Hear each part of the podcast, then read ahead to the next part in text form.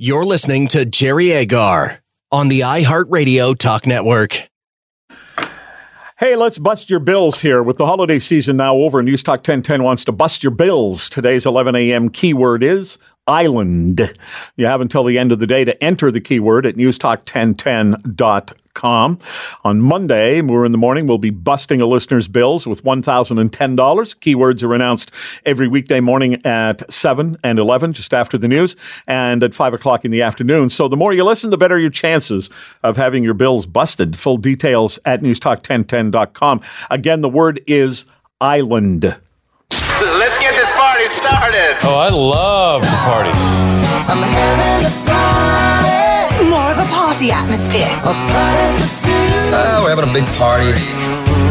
And joining me at the party table for today's show is my son, restaurateur Tanner Agar. Good morning.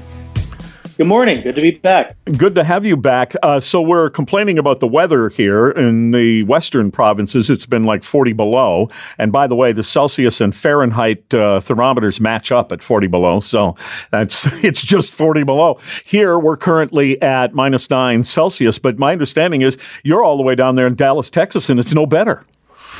Yeah, it's actually minus nine. I stepped outside to see how I felt about it. Been a long time since I lived in Canada, but the benefit is, you know, we've got a nice warm sun and it's completely dry. If we get any ice, any snow, DFW shuts down. But as long as it's dry, things go on as normal. Everyone just complains and they won't go out at all, so the restaurants won't make any money.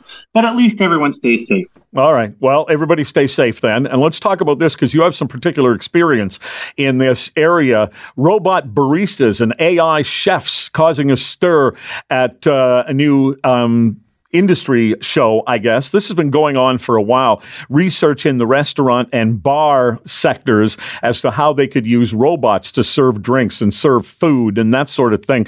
Um, you actually worked for a while for a company trying to get this done. How do you feel about that whole thing? I feel good about it. I mean, number one, even if you don't like it, it's coming. So you've got to get, you've got to figure out how we're going to move forward. Obviously, there's a threat to jobs. That's the big thing people are concerned about. But my hope with it is that it doesn't take away jobs, it takes away the parts of jobs we don't enjoy. Because ultimately, hospitality, coming from the Latin meaning to host, what hospitality is about is how you make people feel, how you brighten their day, how you connect with them on a human level. And those things, technology has a long way to go before they can make you, before they can really make you laugh, before it can make you feel important and cared about.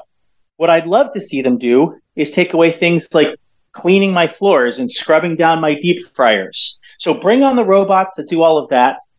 And I think the hospitality industry will embrace a lot of this technology and will pivot to find more ways to be person to person as opposed to the grunt work that comes along with our business. Okay, well, any business would probably feel that way, but I think about your restaurant in particular. One of the things I like about it, and you, you're not a cheap restaurant, you're a higher end restaurant, but uh, you have all these unusual food items, and I love that your wait staff will come and they'll present the plate, and then they explain what it is, how you make it, what the, some of the unusual ingredients that go into it, and I don't want that listed off by a robot. I like that human interaction. On the other hand, maybe at a you know if I go through the drive-through at McDonald's or something, um, there's there's a person who hands me the bag. But if the thing came down a chute to my car, I guess I'd be okay with it. Well, and that's already happened. I mean, there are there are restaurants now where you never talk to a person, and there is a McDonald's here in Fort Worth where they were doing that. There were humans inside, but you never interacted with one. And it's really that quick service style restaurant, the fast food restaurants. That's where this is going to start to take place. But my hope would be yes, some of those people will get displaced from those jobs. However, all the chefs that I know, when we get a beer together, we all talk about how do we get more people? How do we, you, know, keep our people? How do we invest in our people? I would love to take some of those people and say, hey, here are jobs for you. It's still restaurants. And in fact, I think this is going to be a more fulfilling role for you than you had at McDonald's. And here are the reasons.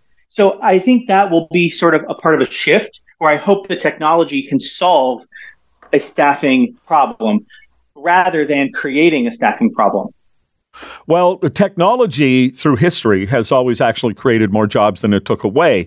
The the creative destruction is what it's called, but sometimes it's bad for uh, some people who lose a job and they aren't qualified for the more technical job that exists. So I hope that something like, at least in the hospitality industry, which is where we started here with these robot baristas, etc., can do what you're saying, uh, allow people to do the more interesting job and let the robots do the stuff that nobody wanted to do in the first place, like maybe wash the dishes.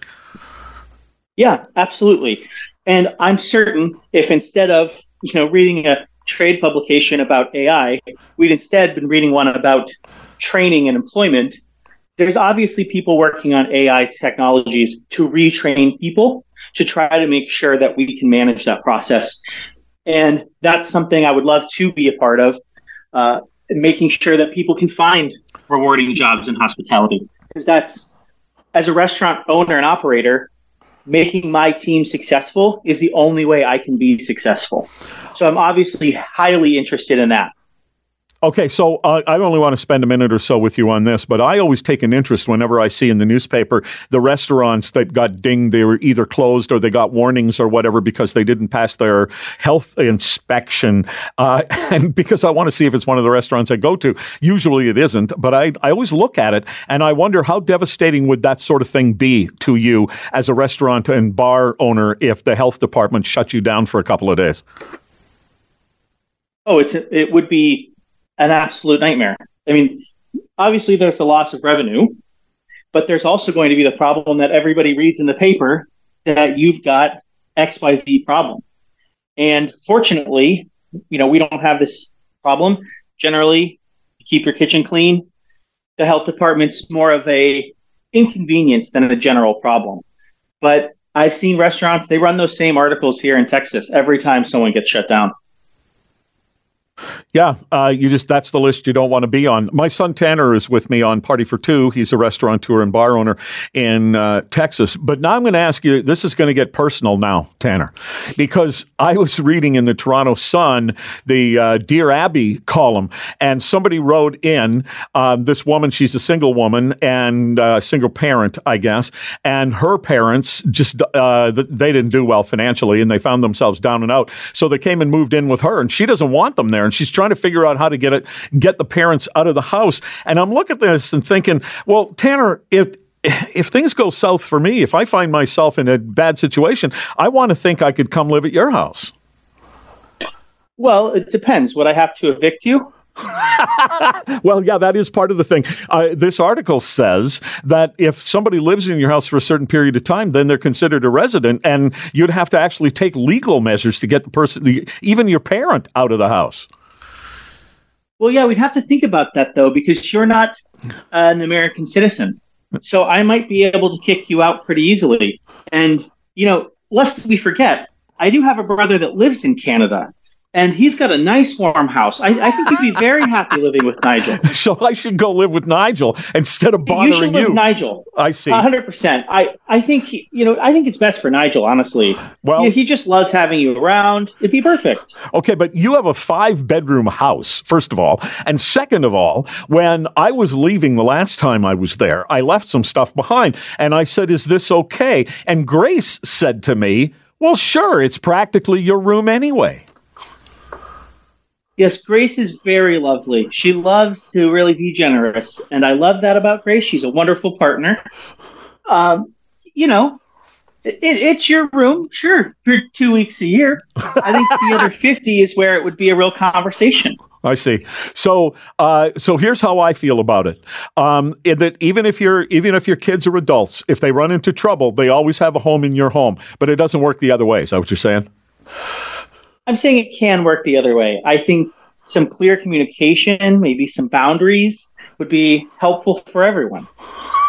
All right. When the kids start setting the boundaries, that's when your life has really gone south. That's what I think. All right. Uh, Tanner, thanks for doing this. I love you. Thanks for this. Love you too. Always great to be here. All right. Bye. Bye. This is the iHeartRadio Talk Network. This is Jerry Agar on the iHeartRadio Talk Network. So the taxpayers of Toronto are under threat from their own government of possibly a tax raise as high as 16.5%.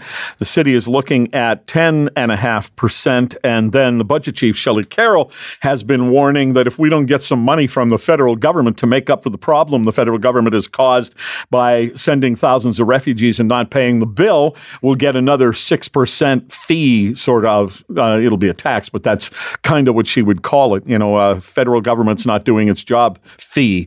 Well, some of the federal MPs are taking exception to this. So a fight has developed between Olivia Chow and Shelley Carroll, the budget chief, and uh, federal MPs, one of whom is Julie Dzerowicz, who is the Liberal MP for the riding of Davenport and has been good enough to join us. Julie Dzerowicz, good morning.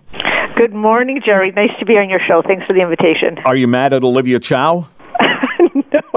no, uh, but because I think we we need to be friends. The city of Toronto, uh, Torontonians uh, want uh, the federal government and the city government to be working together. Sure, but you're not working together. Well, I think that there's definitely a lot of uh, room for uh, for improvement, but I think that there's a great desire on both sides for us to, to be working together. And I think sometimes when you're developing a relationship, there's there's some rough spots. Um, I will say to you, you know, I was listening to your introduction, and you were talking about the the tax hike. Um, I don't think that should be a surprise to to, to Torontonians.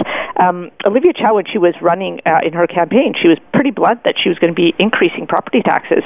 Um, she wouldn't give a number to it, but she was pretty blunt that that's what was her intention, even when she was running her campaign. Oh, well, sure. I mean, you could never accuse this show of being the PR department for Olivia Chow, okay? uh, so I, I, get that, but, you know, I'm not the PR department for your government either. Um, and uh, and it sounds like you know that. But, uh, but, but the city of Toronto has a point. Thousands of refugees brought in, an enormous number of them dumped in Toronto to the point where they have to sleep on the streets. We don't have the shelter space for it, and the federal government is not paying its bill. Well, I don't think that's uh, true. So, first of all, they're not refugees. The federal government actually uh, pays about uh, uh, not about, but they pay 100 percent for all the refugees that come into the country. What Nobody believes is, that. No, no, what's no, but what's happening, Jerry, is we have asylum seekers that are showing up. It's a historic amount that's showing up at our airports, including Toronto. It's not just here in Toronto; it's happening in New York and all your major cities around the world. There's there's a massive influx of asylum seekers. So what is happening is uh, it is an issue. Uh, we uh, automatically announce something very specific in July of uh, last year. We said we're giving 97 million dollars to the city tempor- to deal with the temporary solution, and we are going to be negotiating with them for an ongoing solution because we know that's going to be an ongoing solution. The city shouldn't have to deal with with it. They they should be getting some funding for it. So that is what the negotiation is on right now. They are getting the money. Uh, I I actually spoke to uh, to Mayor Chow on Sunday. Uh, they are getting uh, uh, parts of the 97 million um, as they are spending the money and as they are uh, being transparent with uh, their costs uh, to the federal government. Sure, but that 97 uh, million, I'm talking to uh, Julie Dzerowicz, who is the Liberal MP for the riding of Davenport, that, that's o- only a fraction of what is required. And whether they're refugees, immigrants, or claimants, or whatever uh, label we put on them, they are a federal responsibility. And any community that is struggling with its bills and trying to keep up to this influx is not responsible for any of it. When you say a negotiation, when you go to the grocery store and they run your groceries through, you don't do a negotiation, you pay for the groceries. Well, this is a federal bill. Don't negotiate, pay your bills. Well, I, I do agree we have to pay our, the 97 million that we have committed to the city of Toronto, and I do think that we need a long-term solution to ensure that the city of Toronto has the money it needs to be able to treat our asylum seekers with dignity and respect as they come in. I do think that though there's some questions, Jerry. I don't know if you know this, but it takes about it costs about five to six thousand dollars per person uh, to actually put them into our shelter system. And so one of the questions are, and this is for the city, you know, whether that is the best way uh, to actually um, serve uh, our asylum seekers. I think our shelters need to be kept for our homeless and our most vulnerable, and I think then we need to find a uh, cost-effective and uh, respectful uh, uh, way uh, to actually help our asylum seekers who come to our land and who are claiming asylum. And I think that the Toronto, I think Toronto knows that, and I think that's probably something they're seized with and working on. Okay, I'm going to tell you what I just heard you say. I just heard you say, we don't think Toronto's doing a very good job of doing our job for us. It's not Toronto who's supposed to figure this out. It's not Mississauga. It's not North Bay or wherever any of these people end up. It is a federal responsibility. Uh, well, Jerry, I think that for asylum seekers, it's it asylum seekers didn't just start coming to our lands over the last year. We've always had asylum seekers. What's been the difference is that we've had a major increase in it, and it's been unsustainable. Uh, and just you know, in the past, it's been all three levels of government that's actually shared the cost for asylum seekers. So what's happened is because there's been a massive inf- influx, we've actually stepped up with an additional $97 million. I think that in the uh, Ontario Toronto agreement, there's some additional dollars there to support them. So it's always been three levels that have supported them.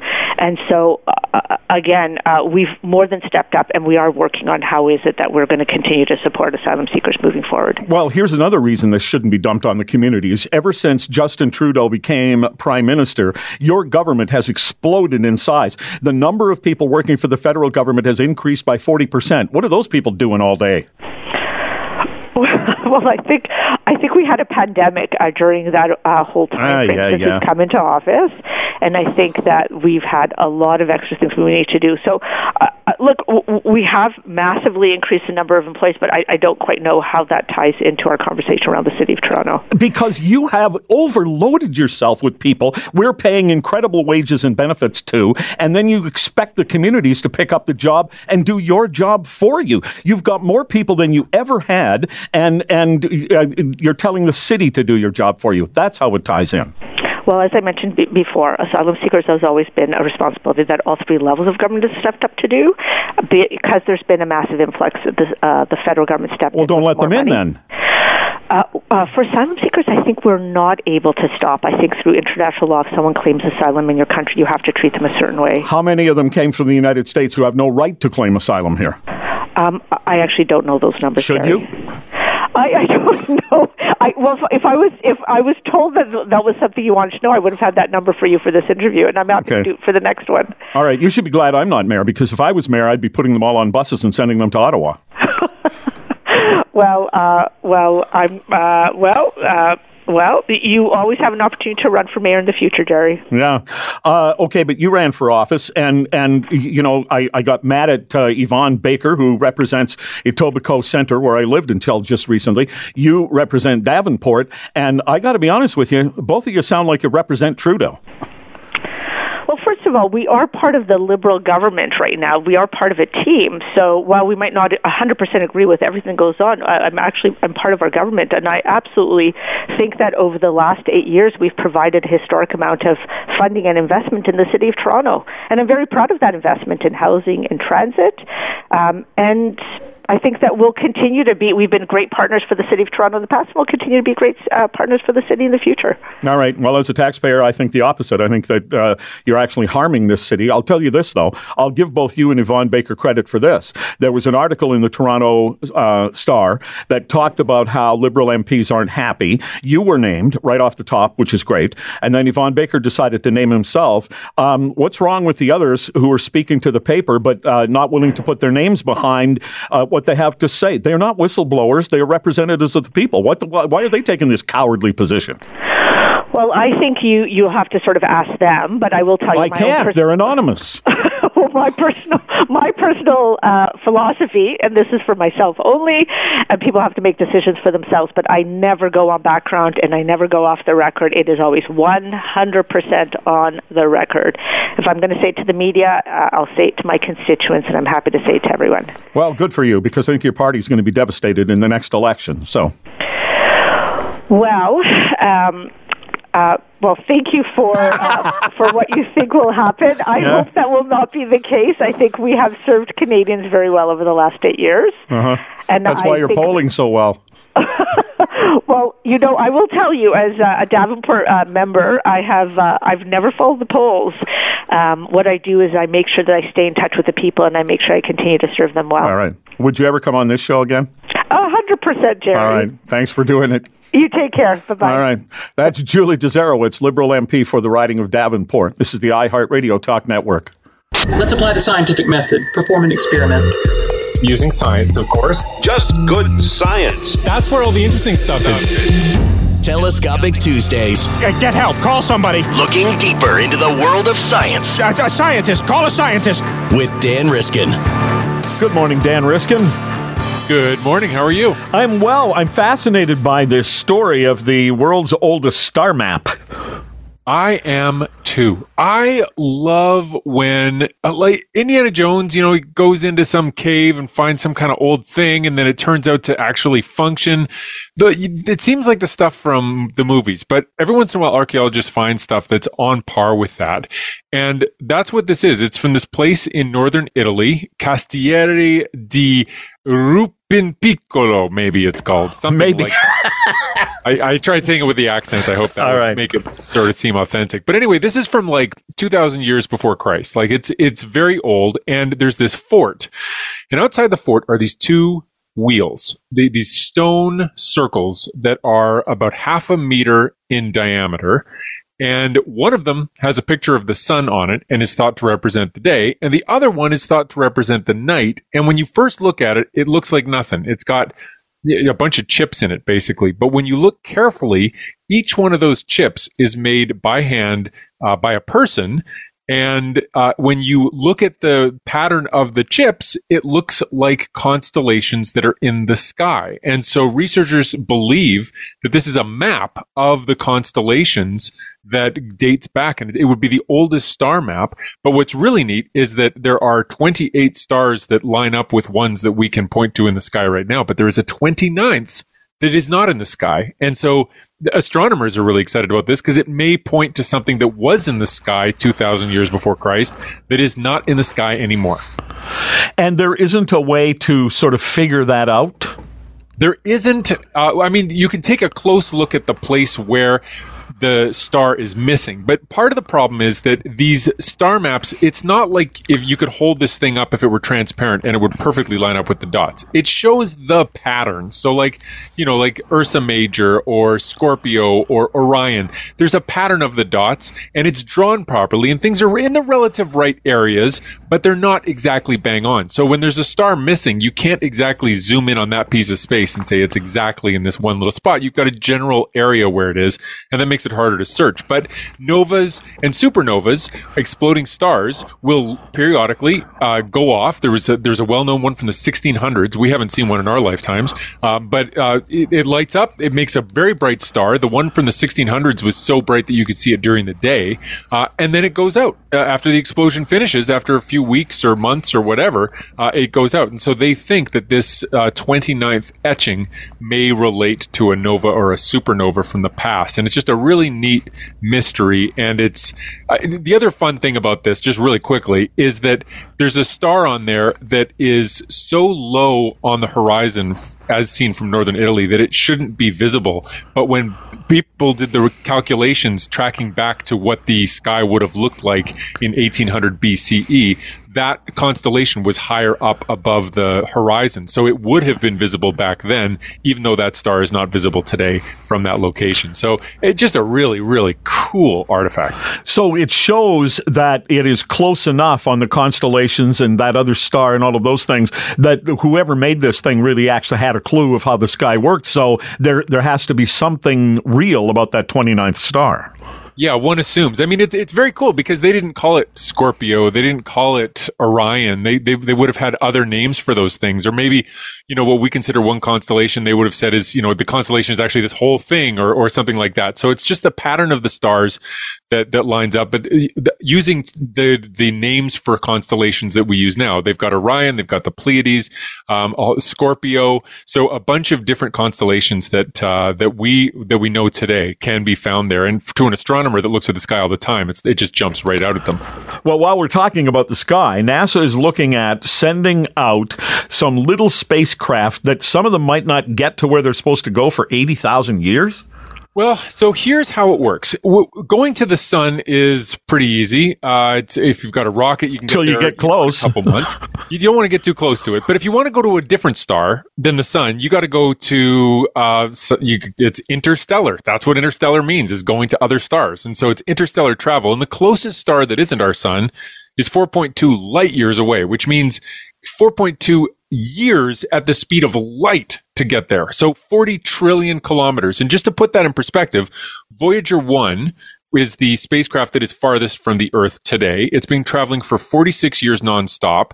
And if it were pointing at Proxima Centauri, that closest star, it would be less than 1% of the way there. It, uh, with using rocket technology, it would take 80,000 years to get to some of those stars. So researchers have come up with this new plan. Instead of having a great big massive rocket that throws things out the back and burns fuel and then accelerates and, and gets going pretty fast, let's do something different. Let's make tiny little spacecraft, like on the order of a few grams, like bumblebee weight kind of stuff.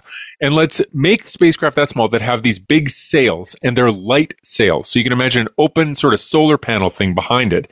And then we shoot that with a laser beam from Earth. And as the laser hits it, the photons very gently but very fast push on that sail and accelerate it a little bit.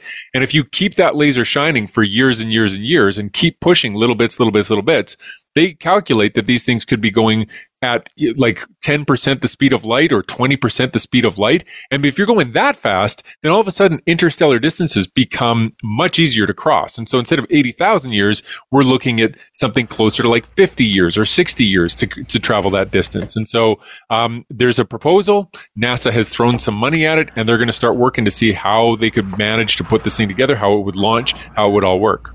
Well, if a tiny thing like that, could it send any kind of signal back? Yeah, I mean that's one of the great questions: is could it send something back? Uh, also, if it's going to Proxima Centauri and when it gets there, it's going twenty percent the speed of light. I mean, how many pictures is it going to be able to take before it blows past that thing? Like, is there any way to decelerate? I can't think of one. Um, but th- those are the kinds of questions they're up to. And the other thing is, instead of just one spacecraft that weighs a few grams, their plan is to have like a thousand of them all traveling as a swarm and to take advantage of some of the some of the really cool stuff you can do when you have swarms of robots or swarms of computers that are that are working on problems together. So there's some some pretty exciting stuff involving the swarm to have a thousand of these working together. Let's not be making somebody out there think they're under attack, Dan. Right. Well, if you live on Proxima Centauri, you're in for a big surprise around the year 2075 or so, something like that. One out of four people suffer from, is it tinnitus or tinnitus? How do you pronounce It's- that? I say tinnitus, but Okay. I, I've downloaded this app that we're about to talk about, and they've got an Australian accent, and they call it tinnitus. So uh, Okay. m- maybe I'm saying it wrong. I don't know. But a cell phone app could help. I didn't realize one out of four people suffered from hearing a sound when there's no sound there. Yeah, this is like a ringing sound in your ears, and so I hear it uh, when I clench my jaw. I hear a very loud sort of like uh, uh, high frequency noise, and I can hear it a little bit when I'm in total silence. I can I notice it, but it doesn't affect me day to day. Other people, it's a lot louder, and it can interfere with their ability to hear. But it can also interfere with your mental health. You can't sleep. You, you get grumpy. You can't concentrate. Um, and so it can be debilitating for some people. And it's a, a problem that uh, has been elusive in terms of finding a cure. But uh, treatment and therapy can help you overcome the symptoms of it so that uh, even though the noise is still there, it doesn't bother you as much. And cognitive behavioral therapy can help with that. Uh, uh, researchers from around the world have come together and made this new app, uh, and it is called Mind Ear. One word, Mind Ear. And what they've done is they've made this app. You download it. I downloaded it from my phone and I installed it and tried it out. And basically, it's not it's not like it's going to play noises that cancel this thing out or anything like that. But what it does is it it gives you some some exercises. It lets you do some listening exercises to some cl- some relaxing sounds, and then you start to focus on the sound instead of on the ringing, and it helps you work through that. And the the the results from this app, uh, published in a in a scientific journal, show that it's about for about two thirds of people, it makes a clinically significant improvement on their symptoms of tinnitus. So, uh, pretty exciting that this is uh, this is available. It's called Mind Ear. It's for download on Android and iPhone. Do you have to pay for it? I didn't pay anything yet. I haven't gotten very far into the program, so there's always the chance that they're going to pull a switcheroo. But uh, for now, it's it's just uh, a free download, and it looks really looks really positive. It's put together by by people who are trying to treat these things, so hopefully they'll they'll not charge any money. Dan Riskin, thank you. It's a pleasure. Thank you. People get speeding tickets and then they want to whine and complain because they got speeding tickets, as if somehow they're being treated unfairly because they got speeding tickets because they were speeding. That's next on the iHeartRadio Talk Network. You're listening to Jerry Agar I couldn't believe this morning how people were reacting to this story out of Guelph today and how the people that Guelph today was reporting on were reacting. And here's the story people were speeding, speed camera caught them. Then they were speeding again tomorrow. Speed camera caught them. And then eventually the tickets showed up and they got several of them. And their whiny response was, Well, I didn't know the first time. If a cop would have stopped me, then I would have known. Well, here's how you know there's a combination of three things, okay? One, a posted speed limit. Two, a speedometer on your car. Three, a brain you should engage just before you engage the gear, okay? There's no there's no way around this. There's no excuse. The traffic camera gave you a ticket. Now, some people will say, well, the speed limit is 40, you get a ticket for 41. Okay, we could argue about that, but th- that's not really what these people are complaining about. They're, they're complaining that they got a speeding ticket going more than one kilometer over the speed limit, and that somehow they were hard done by because they got a couple of these tickets before they realized that was what was happening. There's all kinds of opportunity for you to go the speed limit. And but I couldn't believe what happened on the morning show this morning. So I want to play you some things from the morning show, and then we'll see whether you're agreeing with me or the other people. Scott Reid uh, weighed in first of all on this. I'm on every side of this issue, okay? Like, there's probably a reason that the speed limit is what it is posted on that street. There's probably been people that have been hit or hurt there. Um, so I get that that's there. I get the photo radar has a chilling and dampening effect and will cause people to slow down. But I also believe, as, uh, I've said here many, many, many times, I think it might be the small town in me. I hate photo radar. If you're going to catch me, copper, you got to track me down. You got to go through my receipts. You got to question the witnesses. And then you got to, like, Columbo my ass into jail. I don't think there should be a photograph in the sky of me, and that's how I get busted. But I know that's selfish and ridiculous and not right. It is selfish and ridiculous and not right and counterproductive. What are you saying? That, that uh, actually we should greatly increase the police budget? Is that what we should do? Because you somehow don't like the photo radar camera? I don't think so. I mean, this is this is another tool that can be used to do more with less with the police department. As the police department in Toronto, for instance, is threatened not with the money they say they need, but with a cut from what they already have. And I couldn't believe the exchanges I had with John Moore on this either. I'm going to play you two different pieces, and the second one gets worse. But uh, but here's the first. Is it not, though, Jerry, a revenue grab? I mean, why not put up a sign that says "There's photo radar on this street. Behave yourself." Uh, you know, eh, people can call it a revenue grab if they want, but it's one of the ones where you can fool the government by not speeding. That's true. Yeah, and There's no logical argument against this. okay, well, okay. Even Scott knows that he's here's being one. selfish. Here's one. Clearly, photo radar was not slowing people down for a week at a time. So people were speeding every day for a week until they got their first ticket. So Sure. was it about slowing people down or raising revenue? Let me let me combine several things that you've said because I've complained about the speed limit on a road near where I used to live till I till I moved. It was it's artificially low as far as I'm concerned. So they put in photo radar and it shows up as one of the top ticketing photo radars in the city. Except that if you live out there, here's what I've noticed: everybody goes to speed limit where the camera is. They're nailing the people that don't live in the neighborhood uh, because those of us who lived in the neighborhood, we all slow down as we go by the camera and then we speed everywhere else. Okay, so that was part of it with me and John. I'm going to play you another part in a moment, but in a lot of, I, I don't know if it's all cases, but in many cases, I know there is a sign that says that there's photo radar, and there's another sign that tells you what the speed limit is. I don't know how much more you need. So here's how it got worse. Okay, then. But if I got a ticket, I get it. It's and put my- up a sign that says "There's photo radar on this street." We don't. We're not going to tell you where it is. You know what there is? There's a sign that tells you what the speed limit is. Yeah. Okay, well, what more do you need? Well, then we get back to you were grieving the speed limit on that street. Yeah, you know what we need in our neighborhood?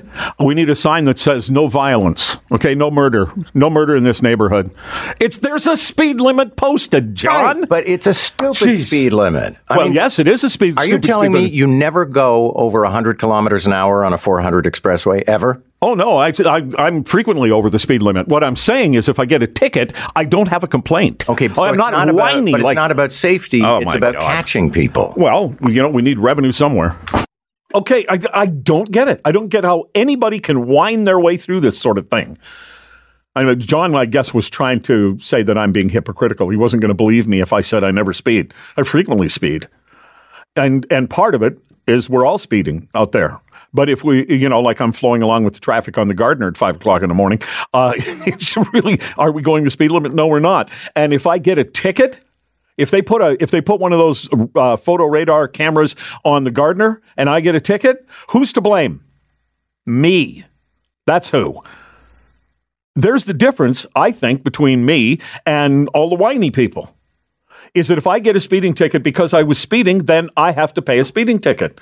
And it's included on a road where I think the speed limit is too low. The only person who uh, made sense on this, other than me, was uh, Deb Hutton, who said basically, uh, man up. Kind of, she and I were both, you know, kind of uh, saying the same thing. Just uh, if you don't like, here's what she said: if you don't like the speed limit on a road, then the the answer is not to speed. The answer is to lobby your city to change the speed limit. I tried to do that, by the way, about that road that I would complain about.